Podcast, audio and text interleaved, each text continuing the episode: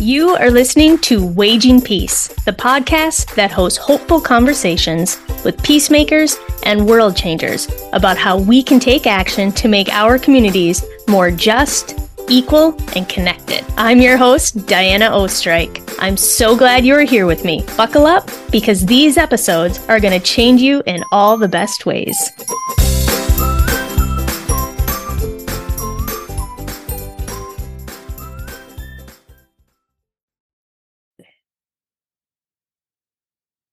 Welcome, welcome, Layla. Thank you. I'm excited to be here.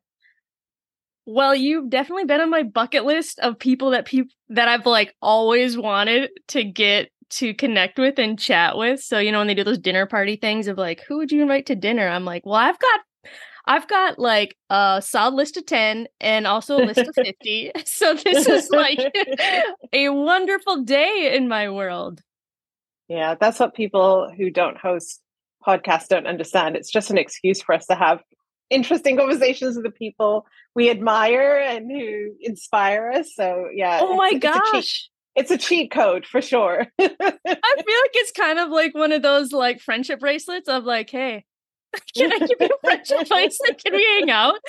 And people will do it. So I think it's been the most exciting and I think a life giving thing is starting a podcast to be able to connect with people that you see that I see are brave with their life. And Layla, you are brave with your life, and people who are generous with their wisdom and with their hope for our common good that hmm. we can do it and so I've watched you from afar for many years. but I I just want everybody to know I feel like our social location matters and then also like where we put our feet, where we're um sitting in uh, the chair. Yeah. I think is a really valuable thing and I want to honor that. So could you tell all of our wonderful listeners um where you are? Yeah. I'm sitting in my chair in my home office um, at home uh, in Doha, Qatar, which is where I live with my family who are downstairs. My son is currently doing his homework while my husband supervises him. My teenage daughter is in her room doing God knows what. She barely speaks any words to us these days, but she's there. Um, and uh, not too far away from us um, lives my mom and dad, um, who I get to see um, every day, uh, especially my mom. I go see her every day. Um, and so, yeah, this is this is the place where I live, and I was writing a lot around um, location and identity this week um, as I'm writing an essay for a book that I'm contributing to. And I spoke about my parents' background, our ethnic background, our cultural background, being a third culture individual, which is somebody who, you know, spent the formative years of their childhood in a country that wasn't the country of their parents. Um, and I've really lived around the world. So I find it hard to, like most third culture individuals, I think I find it hard to place where is home. Um, but home for me is where my family are. Um, and so wherever we are, that's home for me. That's really beautiful.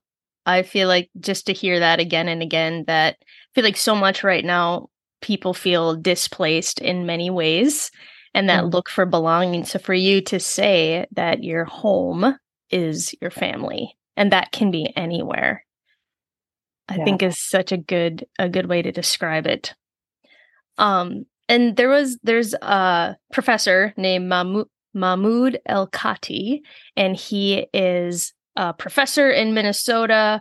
He's actually retired, I think, on anti racism. But I remember seeing him speak once and he challenged people. He's like, you can't, you can be from a land and you can be from a language, but you can't be from mm. whiteness. like, mm.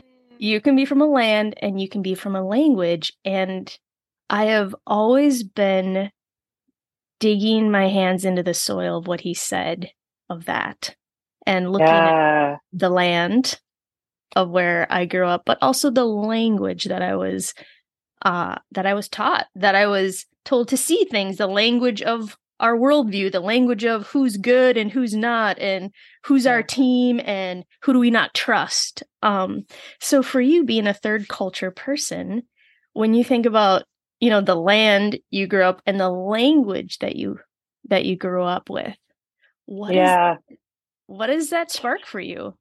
Uh that sparks a lot because my parents' uh, mother tongue is Swahili which um, they're both from the Swahili coast. So my mom from Pemba, which is an island that's part of the Zanzibar archipelago, and then my dad from Mombasa, which is the second largest city in Kenya.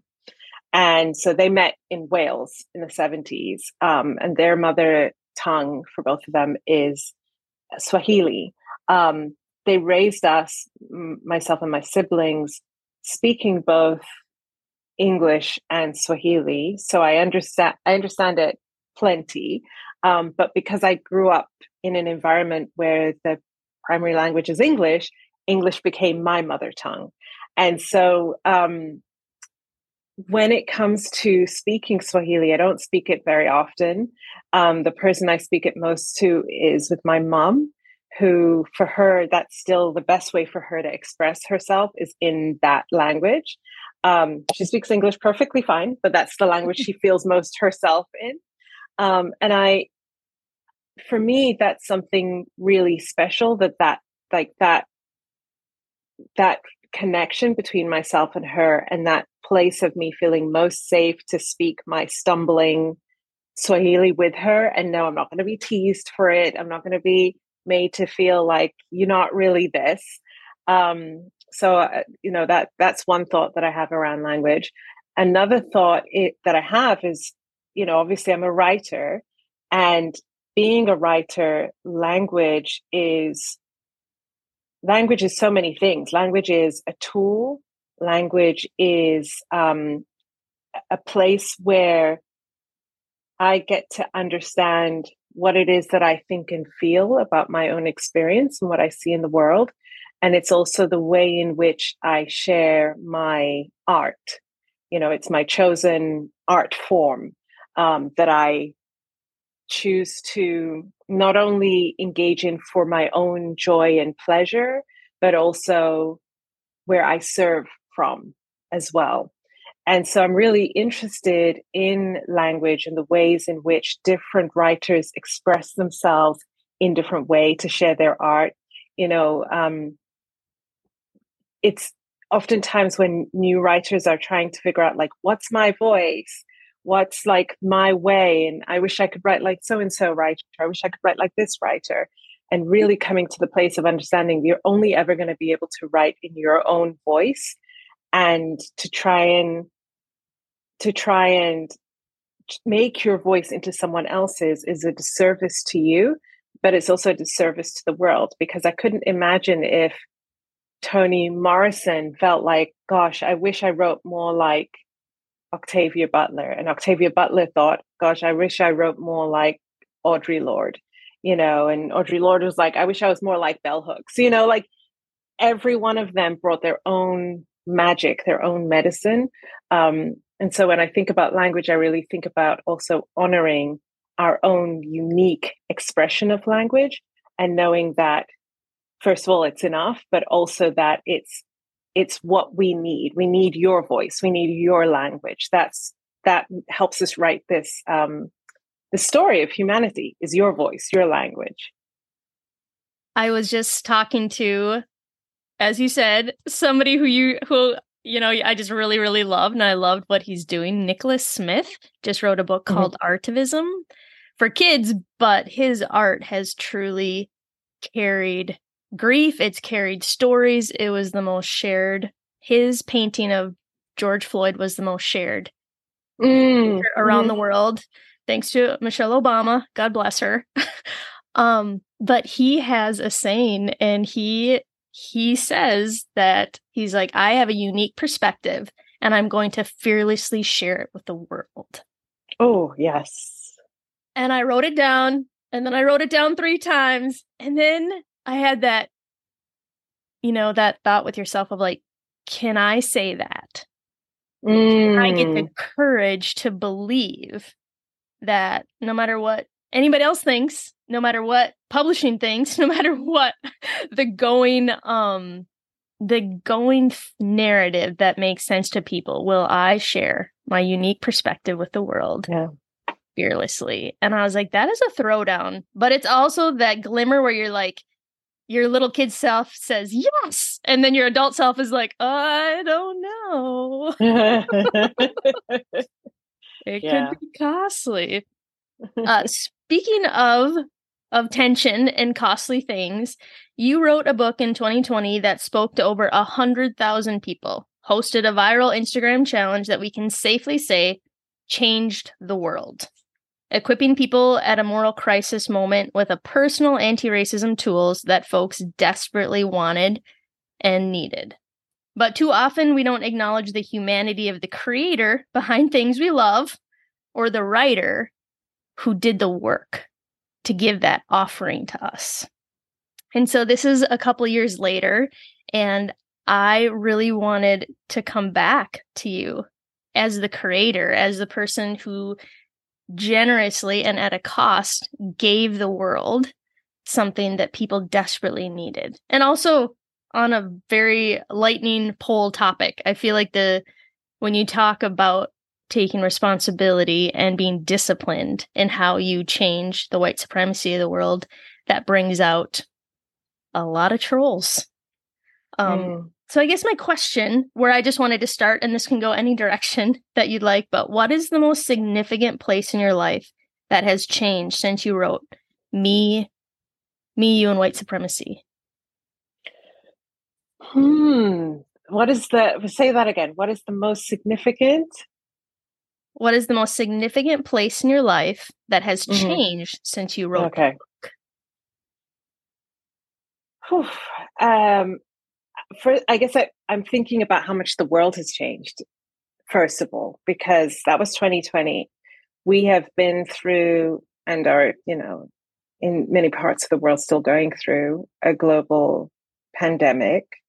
Um, we've been through the um, big energy of the uh, Black Lives Matter kind of global uprising of 2020, and then the subsequent kind of white lashback of that and works that came before it, like you know, white supremacy, of book bans, attacks on critical race theory, um, really a lot of right wing nationalistic um, rhetoric and uprisings. Um, as a result of the courage, the bravery, like you said, of, of so many creators, activists, um, thinkers, um, movement organizers who were like, "This is this is what needs to happen," um, and so it's. A, I feel like it's a. We're in a strange.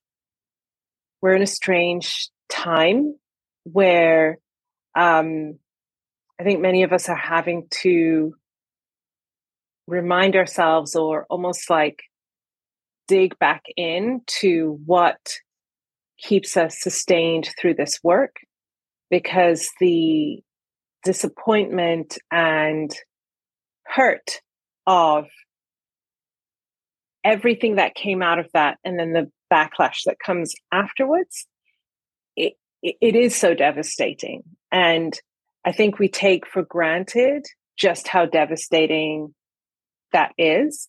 Um, and so the I, have seen a lot within myself um, and within many of my peers in this time of the importance of really like digging into our own self care, into community care, into prioritizing joy, into really thinking about um, not just how can I call on that like warrior energy of pushing, but also um, being reminded that we're in this work for the long term.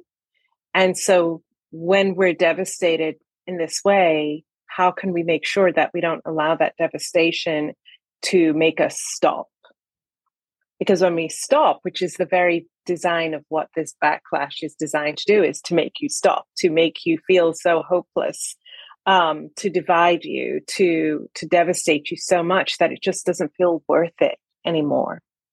And so we really have to like root into okay, so what makes this worth it for me then? And it can't, at least for me, it can't just be based on, even though we want the result, it can't just be based on result. It can't just, it can't just be based on if I get this result, then I'll keep going. And so I really root into this philosophy of becoming a good ancestor because that gives me a very long term, intergenerational, even spiritual view of why I do the work that I do. And I was writing today, um, I've been thinking about my next book and I've been thinking about more about what does what does this mean to become a good ancestor what is it that we ultimately ultimately want and i'd written about um, recently how the work that good ancestors do is justice work healing work and creative work right? And so we labor we labor in this way but for what ends? You know what is it that we ultimately want? What is it that we're saying when we have a world where justice exists? What is that? What is that ultimate result? And for me i eventually came down to it's love. Mm. Love is what it is that we actually want. We want to not only um, we want to not only practice it we want to experience it and so to experience love, we don't have to wait to get to the end result. We don't have to wait to get to a, a world that is free of systems of supremacy. We can cultivate, nourish, share, experience, and embody love now. And that can be this really generative um, force. And I started writing about all the ways that movements throughout time, and as well as uh, modern thinkers today, talk about love as this force that drives it. And I think sometimes we shy away from it because we can't define, it's hard to define love. And also because it can be seen as this thing that's very um, unreal. It's sort of disembodied and it's sort of like, it, you know, love is like, what, it, what is that, right? But when you really look at the movement, the movement leaders throughout time and how their work was ultimately very spiritual, even though they all believed in their their spirituality was different. Everyone had a different form of spirituality and what that meant to them. But love was this guiding, guiding force. And so that's where I find myself now. And I think the roots were always there. You know, when I did the Instagram challenge in 20, sorry, in 2018. And when I wrote the book in 2020, my intention was always to lead with love. But I feel like now, years later, that has become something that I'm thinking about in a more, in an even more tangible way, because I'm seeing it as that's the only thing that has the power to um, not only dismantle the systems of supremacy that we see today, but also build the world that it is that we do want. And I see systems of supremacy, whether it's supremacy around race, supremacy around gender, supremacy around able bodiedness, whatever the case may be, as a lack of love. It's lovelessness. And so, in um, kind of uh, pursuing uh, pursuing what is love and pursuing how can I embody it, I think it's very worthy pursuit of a human life. Um, and bringing it into practice and sharing it with other people, I think ultimately is the point. I think for many of us, when we get to the end of our lives, that's what we want to say we've done. Um, and and when I think about being a good ancestor, it's not just about how will I be remembered? What will people say to me? What monuments and biographies will be written about me? But really, did I do the work of passing on this intergenerational legacy of love from one generation to the other? Did I help facilitate that or did I stand in its way? And I just, I want to be someone who helped to facilitate that. I think you're so right about love being one the answer but also people's eyes glaze over they're like sure love right but i think the point that you make about being a good ancestor is one of the most div- I think it calls us to account. To because yes. to be a good ancestor forces us to make a choice and forces us to reckon with am I going to leave? Am I going to make the way wider so that more people get to experience um, thriving and more people are going to experience not just surviving, but joy? Like, will I make that for more than just me? Because I think so many, you know, the the studies show that everybody thinks they're a good person, no matter what their actions are. There's just this, uh, you know, thank the good Lord that we all think we're awesome. But how do how does somebody go from loving themselves and their family and their ideas and I feel like that's a pretty natural place to start. But how do we, a good ancestor, ancestor looks for the common good. A good ancestor works on behalf of more than themselves. And I feel like that is such a bold vision. And it's a bold call and it's a reckoning with yourself of am I just going to take care of me myself and I or is the possibility that I'm going to extend justice and i'm going to extend um love to more than just the people that are important to me? And i i think that's why being a good answer is, is kind of badass. I'm like it is mm. asking us to do something that most likely the person next to us and behind us is not doing you know what i also love about it is that it it's not the question of will i be a good role model, which is really about how other people see you. Will they see you in a positive light? Will they uphold you on this pedestal and say that was a good person? The this is just coming to me as we're speaking, but I think the the real um, power of striving to be a good ancestor is that there is a desire or an understanding that in order to be a good ancestor, you have to be in relation to other people. Doesn't mean that you have to have birthed or raise children or be a parent. It doesn't it doesn't mean that. It just means that you understand. I have a connection to other human beings whether i know them or not right and so it does call us to account which again i think accountability is present when we understand our connection to other people and when we understand that we do have a choice how we're going to live right we we don't have a choice that it's going to end. We don't have a choice that we're all going to eventually become ancestors. That is, that's been decided for us. But we do have a choice on will I choose to use my time to act in ways that demonstrate love and love not through my not just through my words which are easy. And, you know, I'm a writer, I love words, but words are easy. Do I live them? Right. And I think, I think you're right. When people hear the word love, their eyes glaze over. And so that's why I, I like to think about love in two ways. Number one, um, in Bell Hooks' book, All About Love, she shares the definition of love that she really loved, which is from the book The Road Less Traveled by M. Scott Peck. And he defined love as the will to extend one's self for one's own or another person's spiritual growth. Mm-hmm.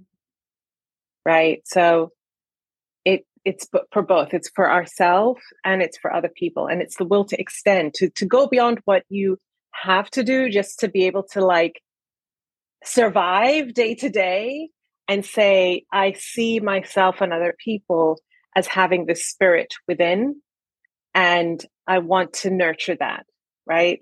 And so I like that. And then within my own work, I talk about love being demonstrated through these three different types of work justice work, which is about helping to create a world in which everybody gets to live in the dignity of their humanity.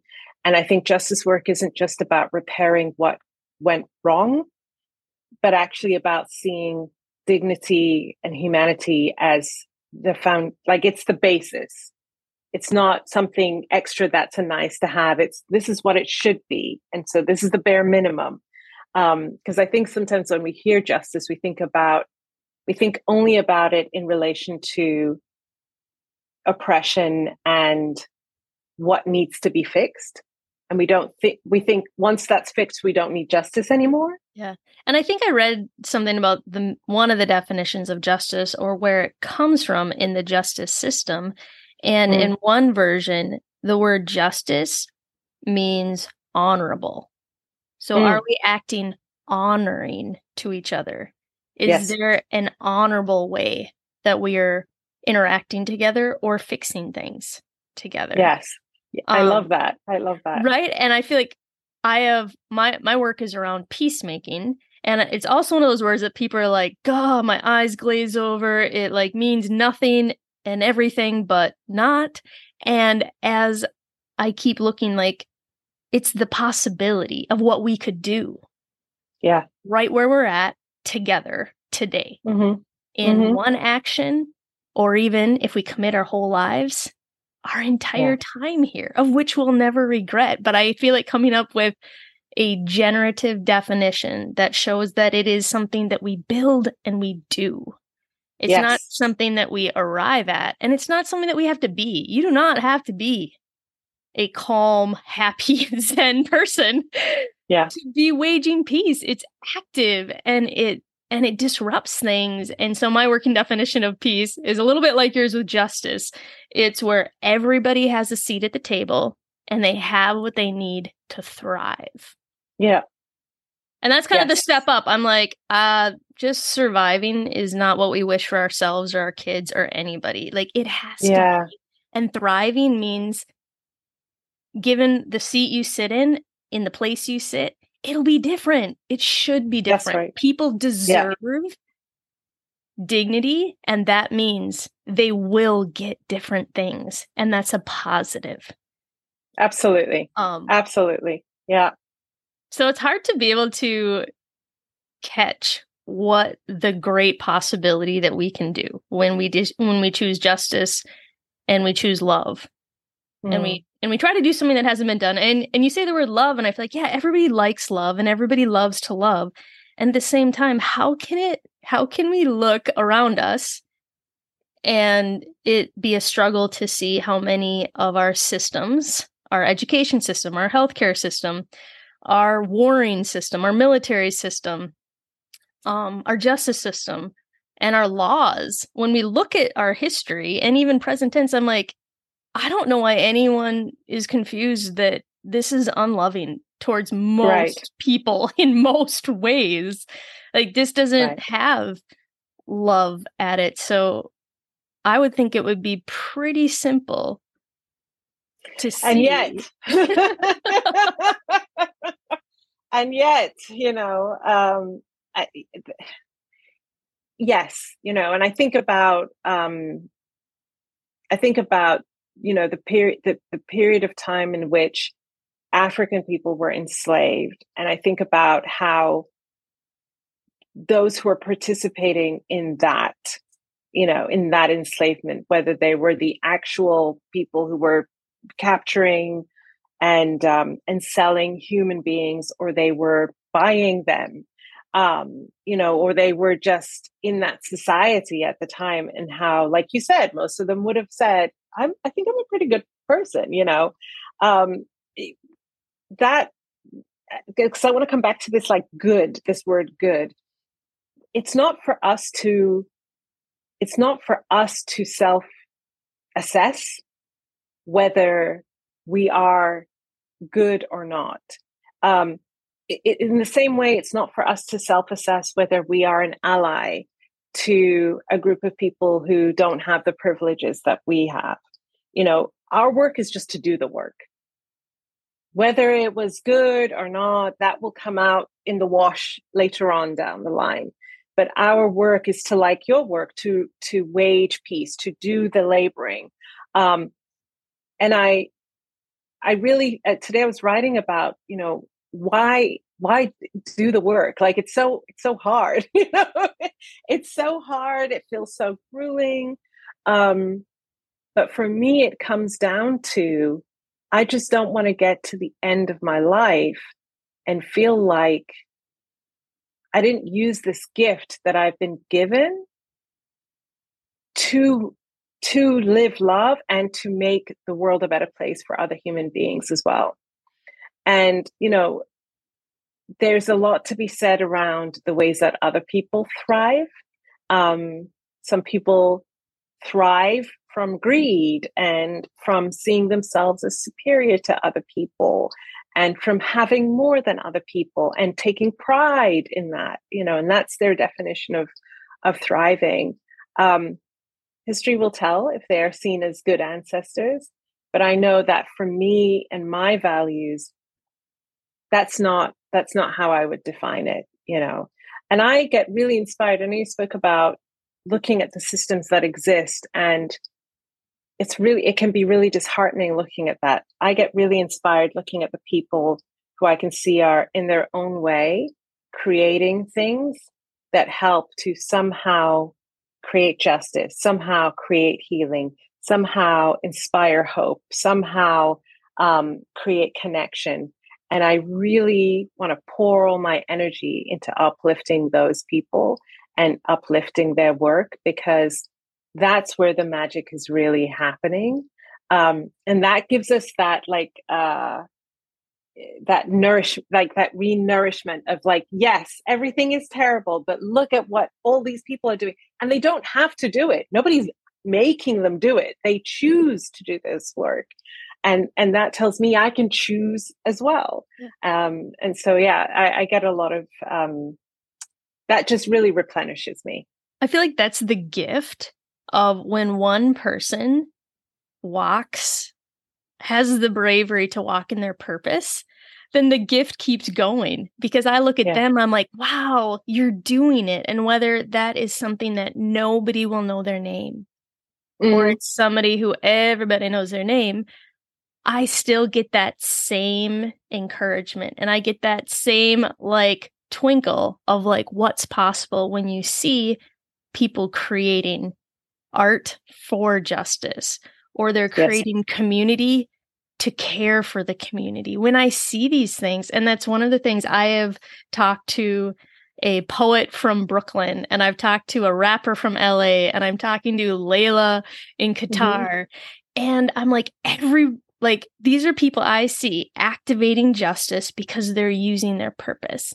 And it is instigating joy for me. And it's giving yes. me a bigger possibility and encouragement to show up. Because I think maybe just for me, but I think it is so much easier to sit on the couch and drink tea and only do the things that I know aren't going to be painful and they aren't going to be hard and they aren't going to have pushback and even yeah.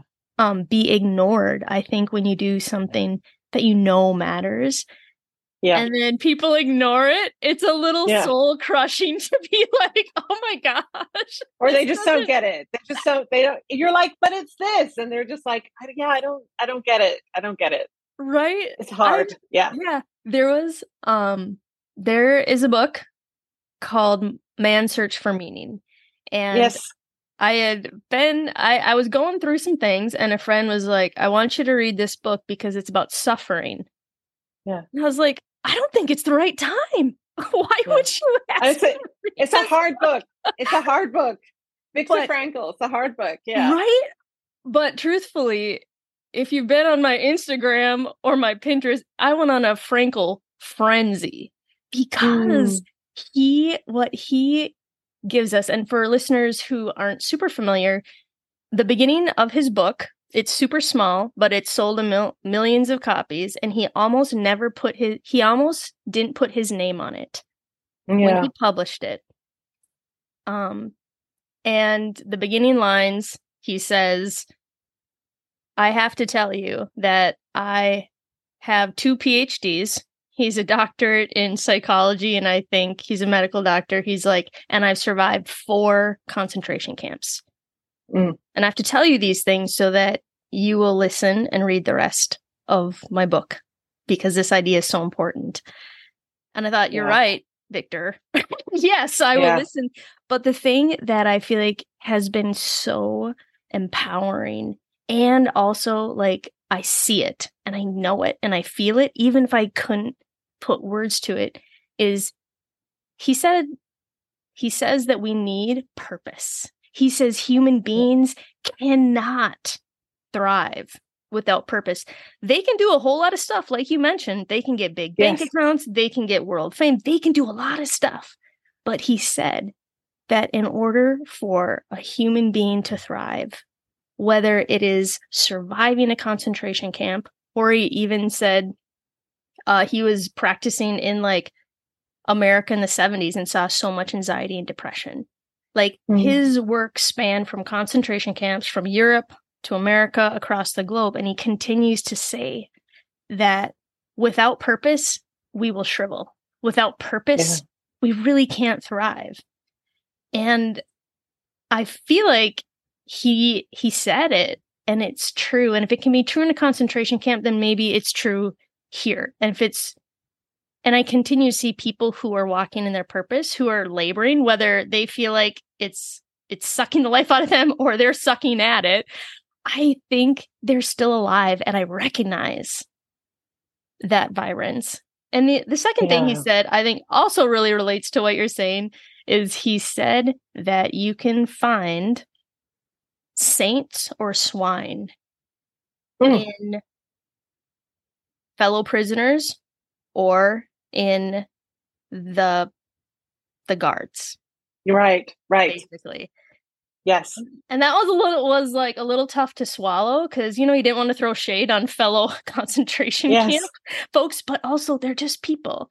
And then yes. for um, people who were born into Nazi Germany or participated, yeah. he still said that they he saw humanity. He saw people. Right.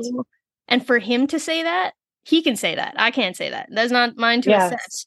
But I also feel like that is the challenge of being a good ancestor. No matter where you're born, no matter what you're in, no matter whether you're complicit in that system or mm. you have broken free or paid the cost to not mm. be anymore, that we can find both. We have a choice to be our That's true right. self, which we can be a saint or we can be swine. I love that. So yeah. what a challenge for for today. Yeah, I I I really I really love that. I, am going to be sitting on that question of purpose as well because I think per, we all define purpose differently. Like you were saying, what gives all of us dignity is going to be different for each one of us. What makes us thrive is going to be different for each one of us. And purpose is also very different for each one of us. Um, some of us who are, who, who Frankl in his language may define as swine, you know, they have their own purpose, right? That drives them and keeps them going. Um, but that's why I try not to be so prescriptive in a good ancestor is that that that that that that that that like this list because how each one of us is here to be is here to serve is here to create art and when i say art i don't just mean being a painter or being you know i mean whatever thing that you create whether it's a family a friendship a book a podcast um, you know you're a teacher you're a lawyer whatever the case may be that's your art. It's some it's something that you're cultivating and each one of us has a specific art that we're here to to to contribute and so our purpose like i was saying in the same way that we should not compare what our language sounds like what our voice sounds like we also shouldn't compare our purpose we shouldn't we shouldn't say, well, they are going to be remembered as this greater ancestor than I am because they have X, Y, and Z happening, whereas I only have ABC, right? Um, every, I think every, maybe I'm getting a little bit esoteric, but every act of love, I think, has its own like weight and measure. And we can't compare in that way and say they lived with more love. Because how do we know? Someone who fully, like, their purpose has been let me, uh, using the example of raising a family, let me pour everything my art making, my love, everything, my good ancestorship into raising this family. And that's all that I'm here to do. who's to say that that is not as big a service to the world as somebody who runs a global nonprofit that helps millions of people right there's there's no need to compare there's no way to compare um, and there's no need to either right because the comparison only cuts down the possibility that i think is yes. ours to do yes. and then it also attributes something that may not even be real to somebody right else. And, and and that's a burden and a weight for them yes. to carry that yes. they don't need and one of the one of the wild things Frankl says too that i still don't totally understand but he's like you know purpose the purpose of life is not one thing uh and it's not one thing for each person he said yes but we are responsible to answer the call of mm. life and that might be whatever life is asking him of, of me in Monday morning or this moment, or it might be 20 years from now. But he really puts a lot on responsibility of being, of owning that life might be asking us for something yeah. in this moment. And that's all our responsibility is. That's all our purpose is, is to respond to that. Just that in that moment. I love that. I love that because going back to your question on kind of where I'm at now and even what brings me joy now, um, life is life a few years ago was calling me to write this book, Me and White Supremacy. And that's where I put so much of my focus. And I'm really glad that I answered that calling and I acted on that calling and I completed that assignment. And where I'm at now is yes, life is calling me to write another book but it's also really calling me to fully immerse myself in the joy and pleasure of art making um, that isn't for anyone else's consumption or joy except my own. And it makes it lights me up when I think about it because, you know, I started I started um, two arts this year. One is crocheting, one is painting. Um, I have no delusions about, you know, becoming a master in either one of those things. But every time I pick up my crochet hook and my yarn, or every time I sit down with, you know, uh, my paintbrush and the canvas and my paints, I just feel so happy. You know, I just feel so alive and so full of giddy joy. And that is also life calling me. And it doesn't necessarily result in, okay, and this is going to help these people in this way, in the way that I know and hope that my books do and my writing does. But it reminds me that my life is also for me, that my love is also for me, that I'm not just here to serve other people, and that if I negate myself from my service, then I also not being the good ancestor that I want to be because I didn't get to live my life um, during this lifetime. Which is important. And also, I, we know why. Why is this so hard for women?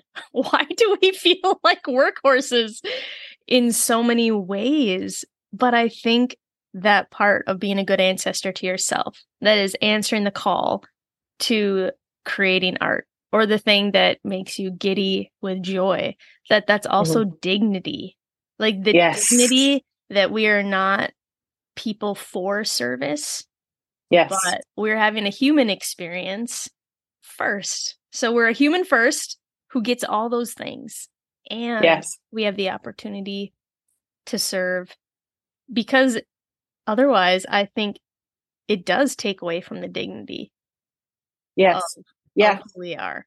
And it truly isn't even about kids because you know i'm always i love parenting and i like peacemaking and parenting are kind of what you're probably always going to catch me experimenting on. Like i totally do experiments with my kids. When they're little we decided to eat dinner for breakfast because someone thought they were always I hungry from eating breakfast foods yeah. and i'm like well let's see. Is it true?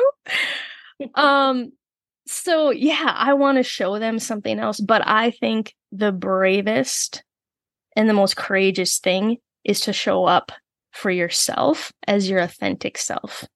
And yeah.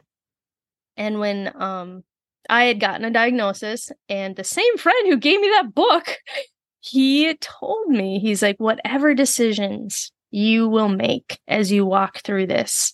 He's like, remember, Diana, your life is a gift to you first. Yes. Yes. And trying to hold that and embrace that has been a beautiful and hard thing to do. I don't know why that's so hard to I can see the places that I want to see more love and I want to see more justice. I can rattle those off. But to say that what's the gift to myself and that my life isn't just to spend in service, but it has a beauty all of its own that doesn't need yeah.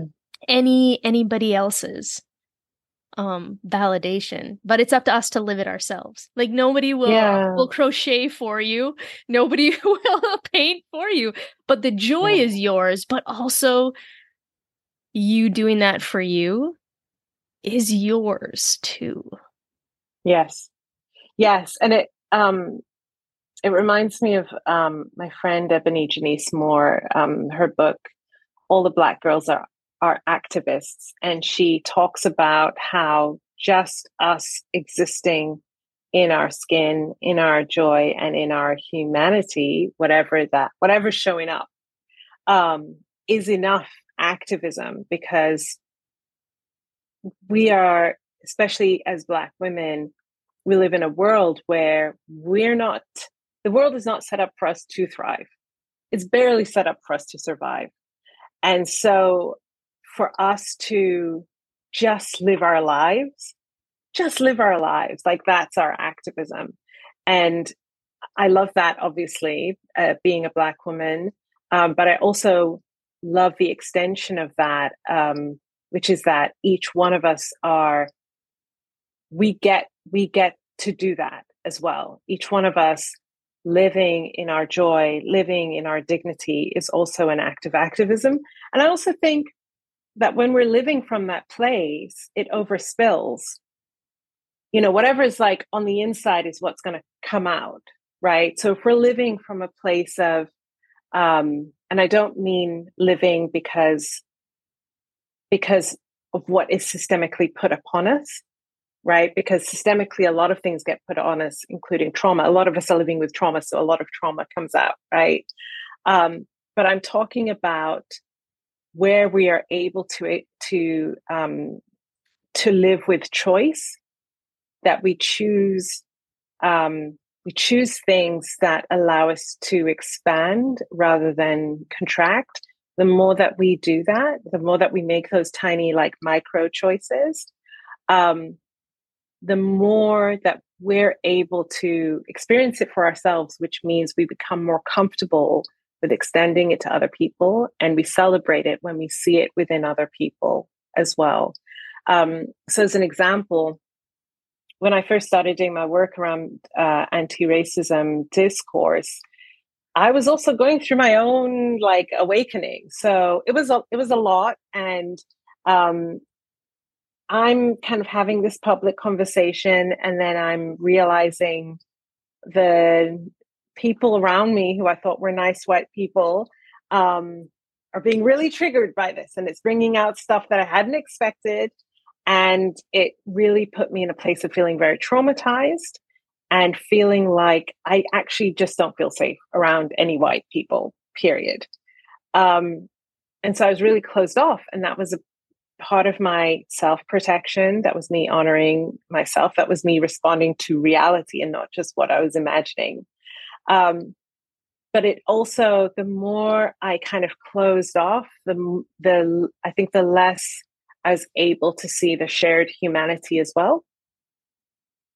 You know, and so I also had to learn that if you can't see other people's humanity, of course you're so hard on yourself.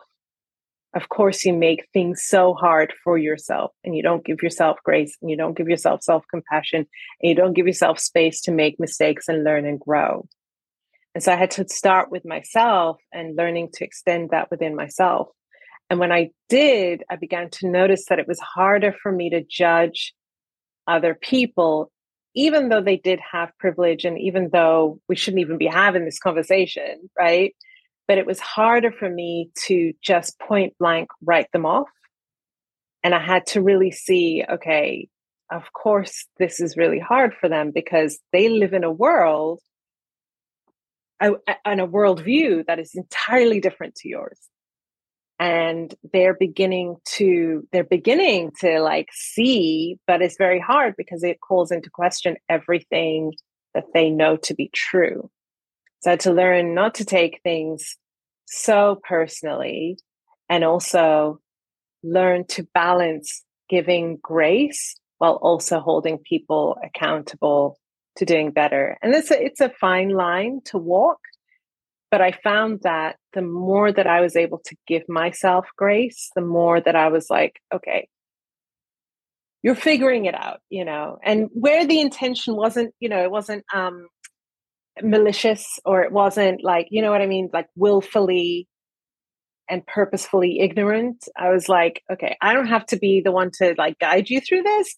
but I can give you grace to be like, you're figuring this out and I can take care of myself and you're figuring this out. Right, which I think is so important that you take care of yourself first. Because yes. as people are on are coming, you know, through your life or trying to intersect, I feel like it's always it's been a lesson for me to if if something affects me very very deeply and has caused trauma and harm, then yeah. they don't know that because they haven't experienced it and right. it's up to me to protect myself from that's just might not I'm not their person. I can that's right. I can wave hello. I can say, you know what? Uh wish you well. Keep going. But it is not a safe place for me and it is not that's right. a place I can't give that because it will crush me. And 100%. And I and I just bless them on the way, say hello.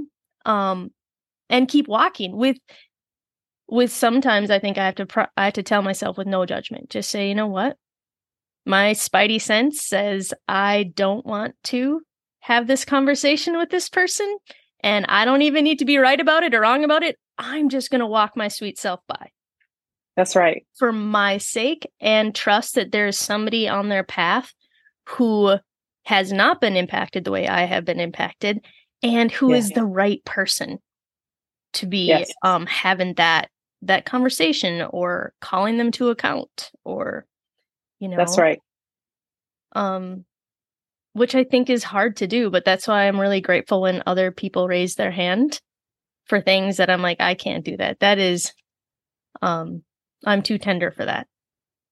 Yeah. Yes. This will hurt it will hurt me to help you.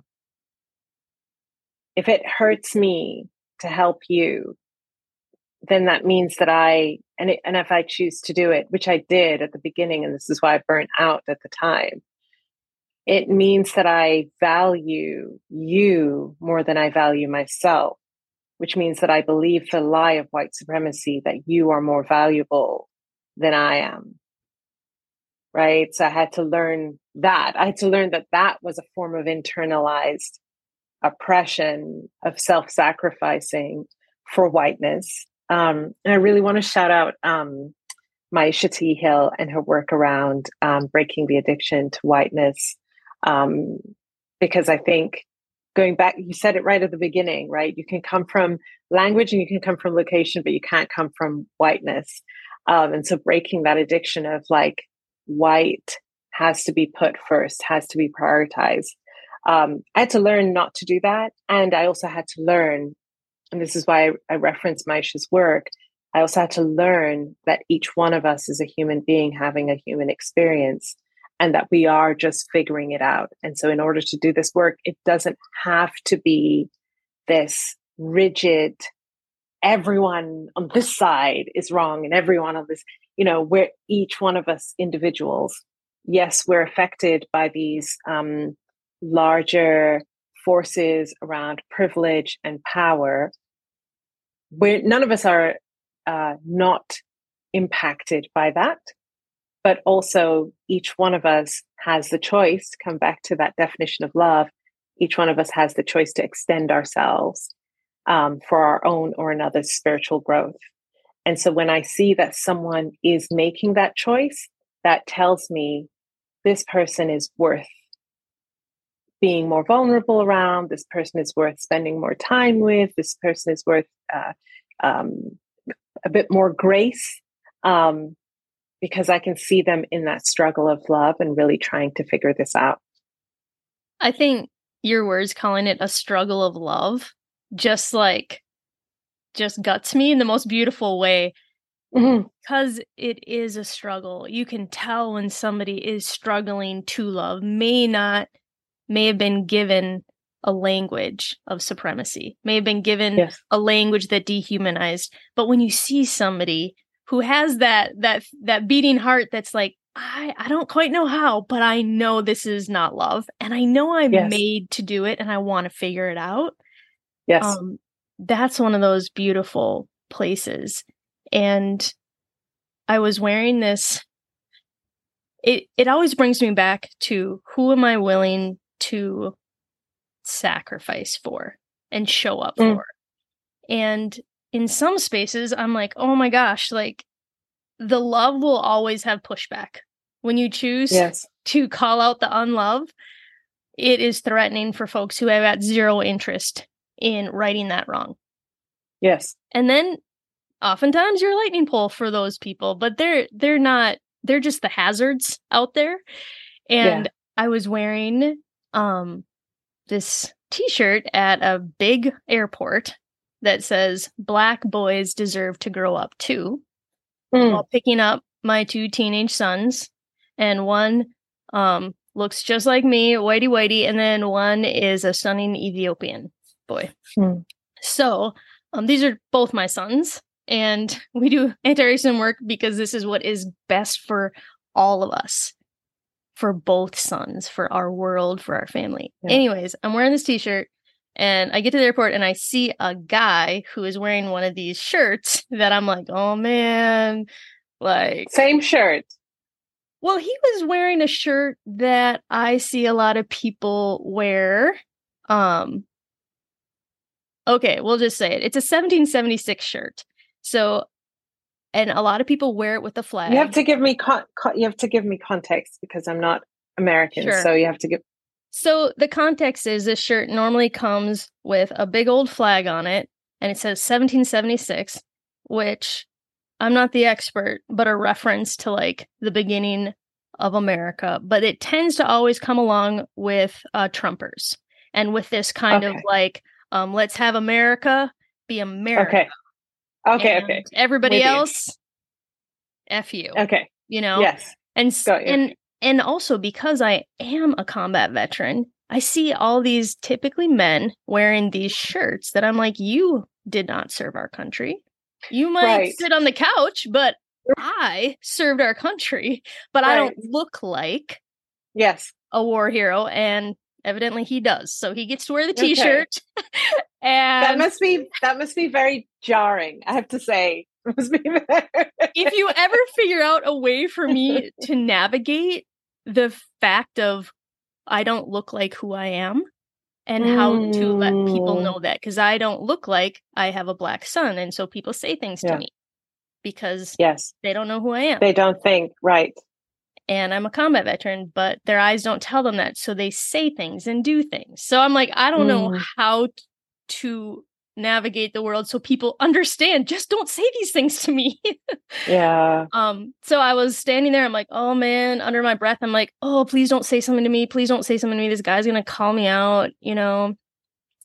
And i'm nervous picking up our kids from the airport and as we're walking out a lovely family because they're just coming back from vacation from florida a really um, beautiful black family all of a sudden the mom taps me on the shoulder and she's like, Thank you for wearing that shirt. Wow. And I didn't even, you know, in a moment, I didn't, I didn't know what she yeah. was talking about, but I was like, yeah. oh, yeah. You know, so if we are going to show up and try to right a wrong, and black boys not getting to grow up due to police violence yeah. is a wrong, then I am going to put myself out there to get yelled at by people but the but the worthwhileness is that another mom in that room knows that her kids yes. are stunning, that they're worthy, yes. and that she is another person who says her kids deserve to be safe and celebrated and work. That's right. Change. Yes. And so, you know, in figuring out the work and where you do the work and how do you take care of you, I'm like, man, it's just always going to cost. But as long as we choose to be good ancestors and the cost is worthwhile for the right thing, I'm like, we can handle the ups and downs on that one.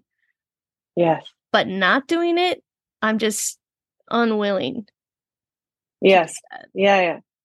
It I mean that story demonstrates that, that what love is, right? Because that t-shirt was you demonstrating your love for your son, sons, right? But for your your black son and the effect of it affecting a, com- a complete stranger right and and her relationship with her family um and it's moments like that that we understand that when we embody love this can be the ripple effect that we can see in the world and you talk about the cost of it and yeah love has a cost because we don't live in a utopia where love is the status quo and everyone is loving and love is all there is and love is all around, right? We live in a world, unfortunately, where there is a lot of lovelessness. And so the demonstration of love, which I think living love is ultimately like our, like the human spirit, when who we are, are at our source is love. But who we are in this like physical 3D world isn't always that. And so there is a cost to it because when we show it, um, we're showing our vulnerability.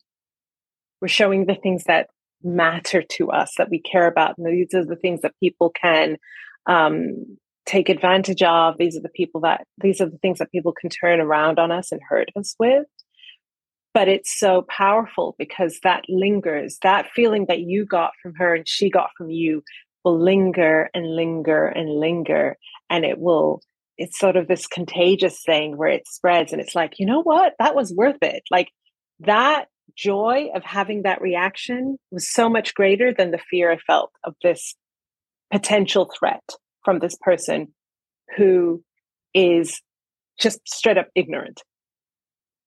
Right and so um, love does have a cost and i think it it comes back to that question of the choice that we make to extend ourselves in it is the choice that we're also making to pay the cost of love. But I think the cost is is worth it. It's so worth it. It's so worth it. And the Grinch in the Grinch movie says his heart grew three times, three sizes. Right. And I'm like, mm-hmm. that is the power of love. Like, love is the only thing that I've seen can disarm people of their violence. Yes. It's the only thing that can make enemies into friends. Mm-hmm. And someone loves your kids, you can't help but be loyal to them forever. So I feel yes. like love is this expander and not easy, but if that's the magic sauce, if that's the secret ingredient that bounces yeah. back to us, roots us deep, creates a path forward, then I think it's always going to be what we go to. And so yes. I'm so I'm so grateful that you gave this love offering in 2020 and you did it for free mm-hmm. in 2018 on Instagram. um I love that and I think the love has echoed. And then as we catch up with you now about what where's the love that you're that you're learning to turn inward. Yeah and to express. So I'm super grateful that you are so generous with your life and super brave. I think the stuff that you're doing, I'm like, it is brave to continue. It's brave to care for yourself and to find what is is your next step. Mm. Not what mm. anybody else thinks, not what anybody else expects, not even what people think you should do. Right. But right. the but the North Star for you. So yeah. thank you so much for being willing to uh, stay up a little late since you're around the world and talk with me. And before we go, I have some rapid fire questions. Okay. But I don't be worried. fire. I can I can tell some people's faces are kind of like, "Oh no." I can always edit them out, Layla. Don't okay. Okay. okay. And we we did these around our dinner table the other night, which was hilarious. So they are no pressure, shoot from the hip, anything goes. I will not hold you to them. Okay. So I'm going to ask you quickly. First one is what's your purpose? Ah, love. How do you play? Art, What's your superpower? language. Ever you Yeah. you have been you have been the best rapid fire guest yet. Uh, Like you nailed that, Layla. I love it. Thank you for that clarity. I'm going to go write those down now so I remember them.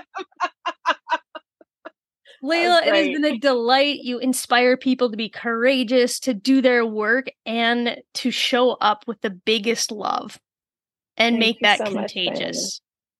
Thank you so much. Thank you. This has been wonderful. Thank you so much.